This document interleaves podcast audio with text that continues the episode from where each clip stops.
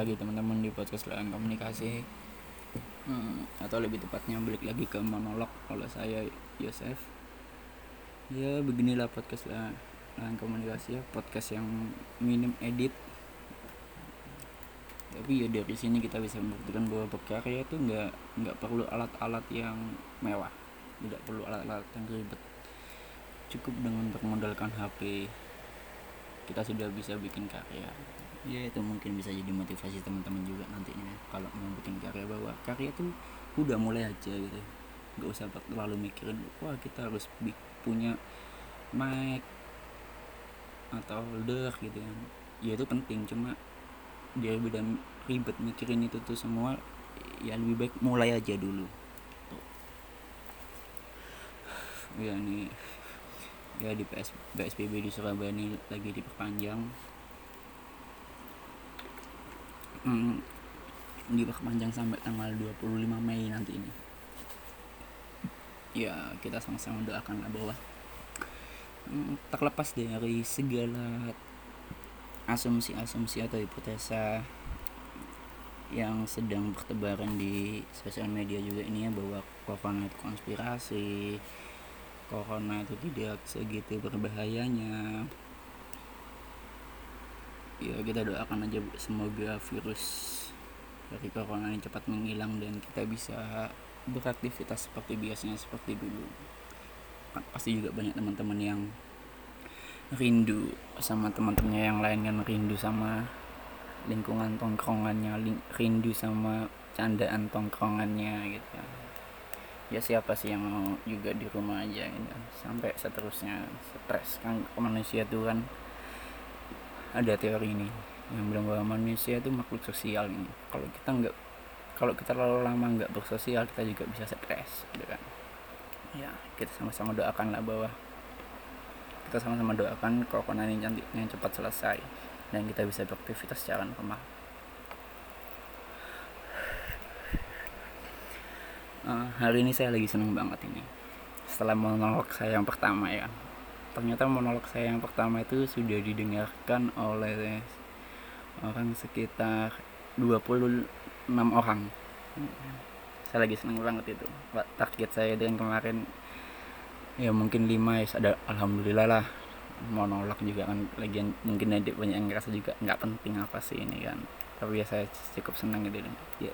Tapi lebih tepatnya bukan senang karena jumlah yang mendengarkan tapi senang karena akhirnya saya bisa ngomong atau ngobrol sesuai dengan apa yang ada di pikiran saya ya kan?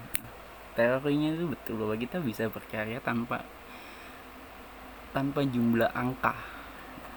Kan banyak tuh orang yang yang merasa ketika berkarya ternyata yang melihat sedikit akhirnya dia frustasi gitu kan akhirnya menyerah. Ya karya saya ternyata jelek tidak banyak yang minat gitu terbukti bahwa itu semua tertampik gitu kan bahwa ya saya senang saya bisa monolog ini tanpa memperdulikan jumlah angka untuk timbal balik sebagai timbal balik untuk karya saya gitu kan. pertama gini kenapa sih mau podcast lahan komunikasi ini terbentuk gitu kan uh, podcast lahan komunikasi ini terbentuk karena ya saya menikmati gitu prosesnya. Jujur di karya saya ini untuk podcast lain komunikasi tidak ada tujuan sama sekali. Tidak ada ekspektasi bahwa ya semoga karya saya ini akhirnya eh, semoga karya saya ini didengarkan semua orang di Indonesia. Semoga karya saya ini podcast saya ini uh, bisa mempengaruhi orang banyak. Tidak ada nggak ada tujuan itu saya bikin podcast lain komunikasi oleh teman saya Guntur ya. Alasan cuma satu ya karena saya menikmati setiap prosesnya itu. Proses mulai dari penentuan bahan bahasan proses dari hmm, dari judul itu nanti bisa ditarik pertanyaan apa aja. Proses proses untuk nanti kita bakal ngobrolin apa aja gitu. Saya menikmati itu semua tanpa ekspektasi ya lagi-lagi teorinya semua terbukti bahwa kita bisa kok ngelakuin hal tanpa adanya tujuan. Ya cuma karena kita senang aja gitu kan. Bisa. Ya karena saya senang senang dengan proses senang dengan prosesnya tanpa ada tujuan ya karena bisa kan kan gitu. Banyak orang yang mikir kamu lakuin sesuatu itu harus ada tujuannya. Kan gitu banyak yang bilang gitu. Ya itu semua tertampik dengan podcast saya ini ya ya itu pendapat saya sih.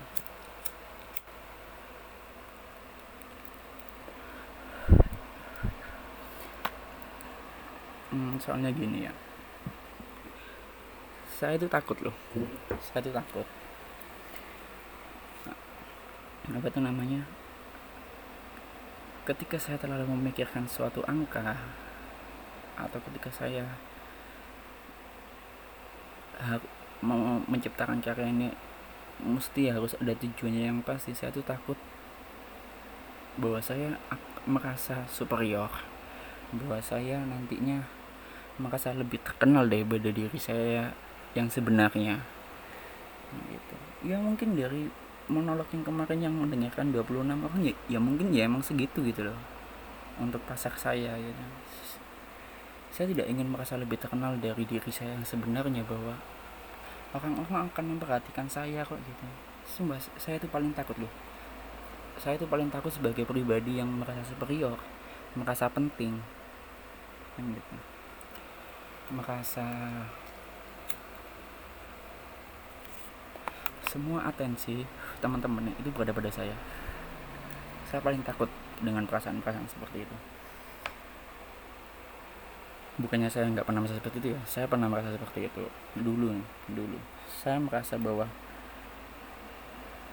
kelompok semisal kelompok untuk mengerjakan tugas itu tidak akan bisa berhasil tanpa saya. Saya pernah menjadi orang seperti itu. Saya pernah. Hmm. terus begini atau gini. Contoh lain saya kan mahasiswa kan mahasiswa. Saya merasa saya pernah merasa sebagai orang yang paling penting uh, yang merasa paling penting bukan sebagai diri nyata yang tidak sepenting diri saya sebenarnya ya saya merasa bahwa pergerakan mahasiswa itu tidak akan berjalan tanpa saya gitu. saya pernah merasa perasaan seperti itu dan akhirnya mm, setelah menjalani pengalaman dan perenungan pikiran yang semakin dalam juga ternyata saya tidak sepenting itu. Dan, dan akhirnya saya berdita bahwa saya takut untuk menjadi orang yang merasa superior menjadi orang yang merasa penting untuk semua orang. Saya takut akan hal itu. Contoh ini uh, ada film film mungkin teman-teman juga pernah lihat atau yang mungkin belum pernah lihat mungkin bisa dilihat. Nama filmnya itu Burit. B U R I E D. Nah, itu di film Burit itu yang di pemeran utamanya tuh Ryan Ryan siapa sih? Tadi lupa. Sorry. Hmm, Ryan. Bentar bentar saya lihat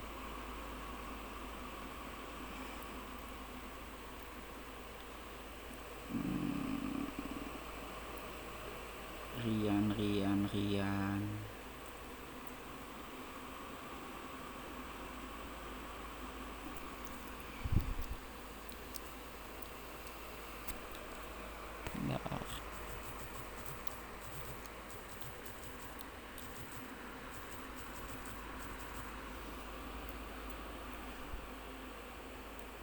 Ryan Reynolds ya. Ryan Reynolds. Di film Buret itu Ryan Reynolds ini dia bekerja sebagai seorang ia bekerja di se sebuah perusahaan pengiriman. Dia bekerja sebagai supir. Pada saat dia bekerja dia dia kan bekerja di pada saat itu pengiriman di Irak nah pada saat pengiriman itu dia ditembakin ditembakin dan akhirnya dia tidak sadarkan diri dan berakhir di sebuah peti yang terkubur di dalam pasir di Irak. Di Irak. Hmm. entah ya mungkin buat teman-teman yang setel, yang sudah melihat film itu pemahamannya berbeda ya itu terserah lah gitu. Cuma pemahaman saya setelah melihat film itu karena kalau ini kan tersekapir kan dia akhirnya meminta meminta pertolongan meminta pertolongan saya membaca psikologinya bahwa dia merasa penting untuk ditolong. Ya. tapi kenyataannya uh, ini of the day ya dia meninggal tanpa ada seorang pun yang menolong. Ya. Ya kalau kita ambil contoh dari film itu bahwa kita itu tidak tidak sepenting itu untuk masyarakat yang berada di lingkungan kita kita tidak pernah kita tidak sepenting itu untuk masyarakat. Ini balik lagi ke tadi Rian Reynolds ketika memakankan itu. Dia berakhir mati tanpa ada seorang pun yang menolong. Bahkan sampai lembaga kepolisian di Amerika tidak menolong dia.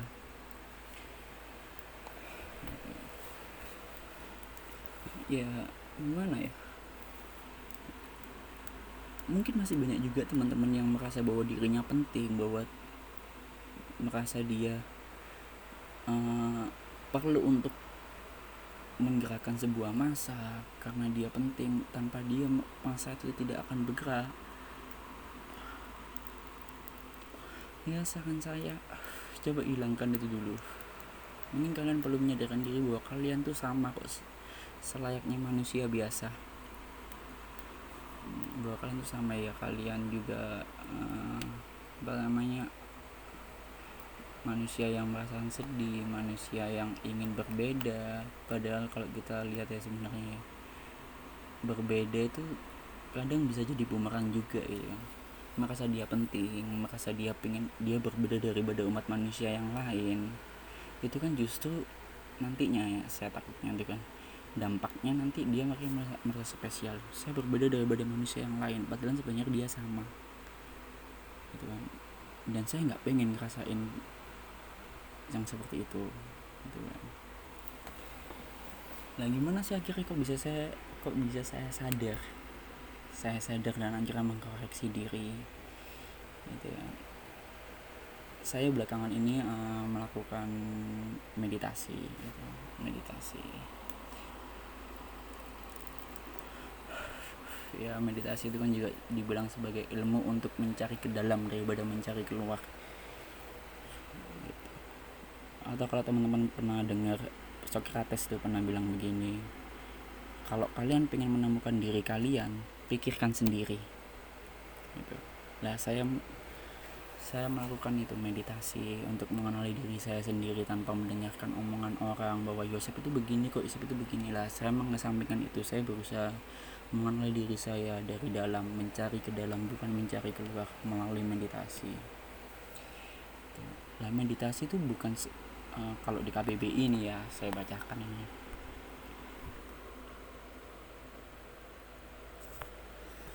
Hmm, bentar. Meditasi. Hmm, ya. Kalau di KBBI meditasi itu pemusatan pikiran dan perasaan untuk mencapai sesuatu. Lah pemahaman orang kebanyakan. Bukan saya mengeneralisir ya tapi menurut pemahaman saya kebanyakan orang beranggapan bahwa bentar meditasi itu dilakukan dengan cara berdiam diri duduk bersila di dalam sebuah ya ruangan dia mengatur pernafasan tapi saya berbeda.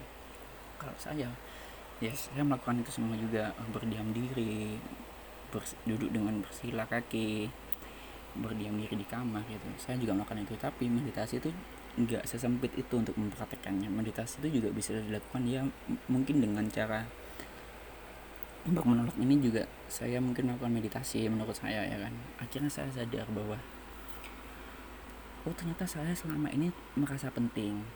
Padahal tidak gitu.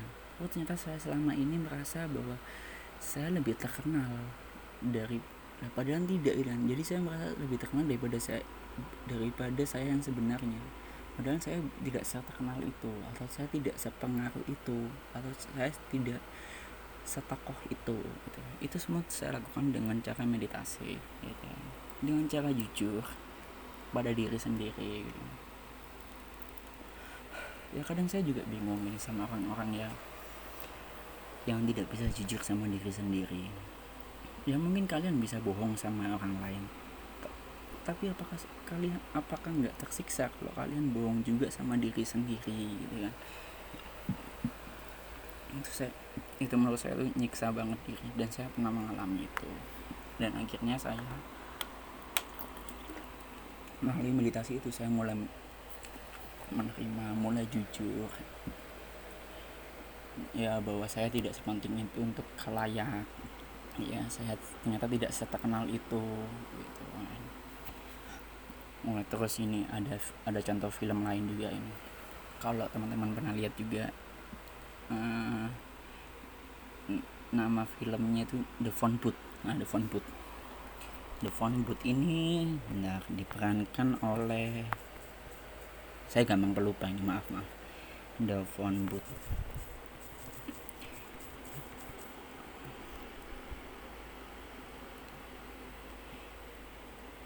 Nah, Booth ini diperankan oleh Colin Farrell. Nah, Colin Farrell ini sebagai jasa atau agensi-agensi yang menerbitkan artis-artis. Dan ketika dia bergelut di bidang artis-artisnya itu eh, di bidang agensinya itu. Dia ternyata selingkuh dengan seorang cewek dari agensi yang dia janjikan untuk akan membuatnya dia terkenal ya ya pemeran cewek yang yang dia selingkuh itu namanya Kathy Holmes atau di kalau di film itu dikenal dengan Pamela Pamela gitu. Lalu satu ketika ketika dia sedang sedang telepon di sebuah booth teleponnya. Ya mungkin sekarang nggak ada lah cuma dulu kan banyak banget booth telepon seperti waktel gitu gitu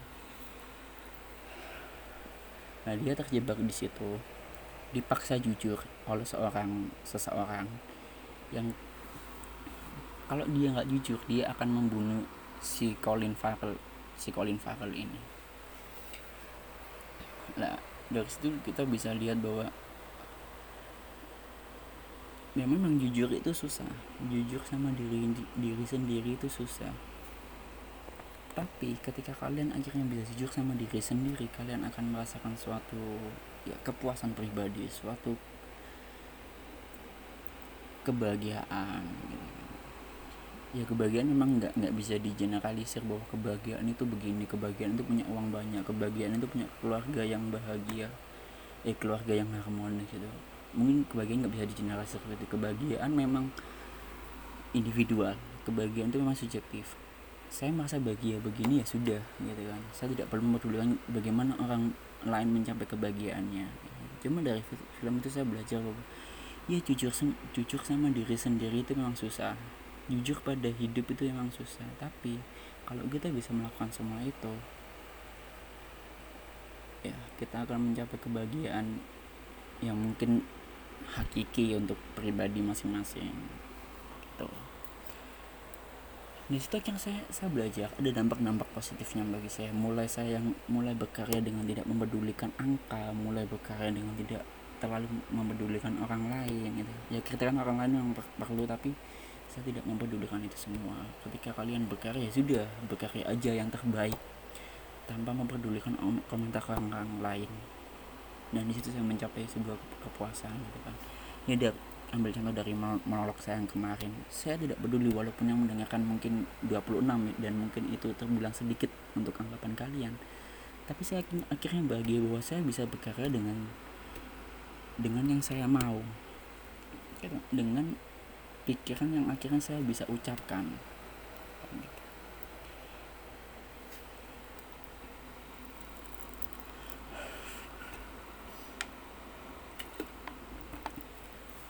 ah nah dari situ saya belajar bahwa iya jujur itu memang penting. Jujur itu akan akan membawa kita kepada bagian yang secara individual itu hakiki. Ya begitu teman-teman ya. Ya mungkin kalian bisa belajar mulai melalui meditasi itu. Meditasi nggak nggak harus berdiam diri di kamar sendirian nggak harus kok. Meditasi bisa melalui dengan cara diskusi. Akhirnya kalian tahu bahwa ketika kalian diskusi oh ya ternyata pendapat saya salah ya. Oh ya ternyata saya tidak saya tidak sepintar itu ya gitu kan. Kan itu kan hasil-hasil yang dicapai dari meditasi ya, gitu. kan terbukti akhirnya bahwa meditasi itu tidak harus berdiam diri di kamar. Tidak harus uh, berada di kamar yang gelap dan akhirnya mengatur pernafasan gitu. Tidak. Meditasi bisa dilakukan dengan cara diskusi dengan cara apa pun itu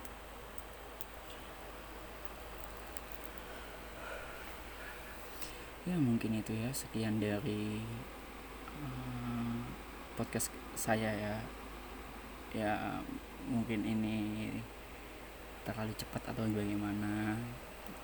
Cuma akhirnya dari dari podcast dari monolog saya yang pertama ya. Kan di situ saya saya banyak bilang ada sekitar lima kata tuh saya mengucapkan. Aduh bingung apalagi ini yang mau dibahas gitu. Aduh bingung apalagi ini yang mau diomongin saya mengucapkan itu semua. Uh, jujur itu semata-mata karena pertama saya malu. Gimana ini kalau kalau ngomong gini banyak yang nerima atau enggak gitu kan. Terus kedua alasannya adalah saya uh, ya di negara Indonesia ini saya ada sedikit ketakutan untuk berpendapat. Ya saya saya nggak mau juga gitu loh kayak Ferdian Paleka ya kan. Ketika dia merasa penting untuk menertibkan waria tapi akhirnya dia malah berakhir di penjara. Saya nggak mau seperti itu. Akhirnya banyak pertimbangan-pertimbangan itu. Dan tapi Indian of the Day saya akhirnya ternyata merasa bahagia. Oh ya kenapa katanya kenapa kok nggak podcast itu ngobrol aja gitu? Ngobrol aja tanpa peduli pikiran atau oh, tanpa tanpa peduli pikiran dari orang luar. Gitu ya itu akhirnya kenapa akhirnya saya bisa ngobrol ngomong selancar ini? Ya mungkin bagi kalian mungkin ada yang merasa apa sih ini? Apa sih ini? Ya sudah nggak apa-apa gitu kan. Nggak apa-apa. Tapi ini yang saya pengen omongin gitu ya. Ini yang pengen saya katakan ini yang pengen saya ucapkan. Ya saya maaf aja mungkin ada yang tersinggung atau apa dari dari ucapan saya tapi yang perlu kalian tahu niatan saya bukan untuk membuat kalian tersinggung. Gitu. Ya tetap tetap mendengarkan podcast lahan komunikasi. Dan kalau bisa mungkin saya juga butuh bantuan teman-teman untuk share kalau kalian suka gitu kan. Kalau kalian nggak suka ya nggak apa-apa. Gitu. nggak apa-apa saya tidak memaksakan kalian untuk terus mendengarkan podcast ini. Karena itu juga suatu kebebasan kalian juga. Gitu. ya saya terima kasih untuk mendengarkan podcast lahan komunikasi dengan monolog saya dari Yosef. Selamat malam dan selamat beristirahat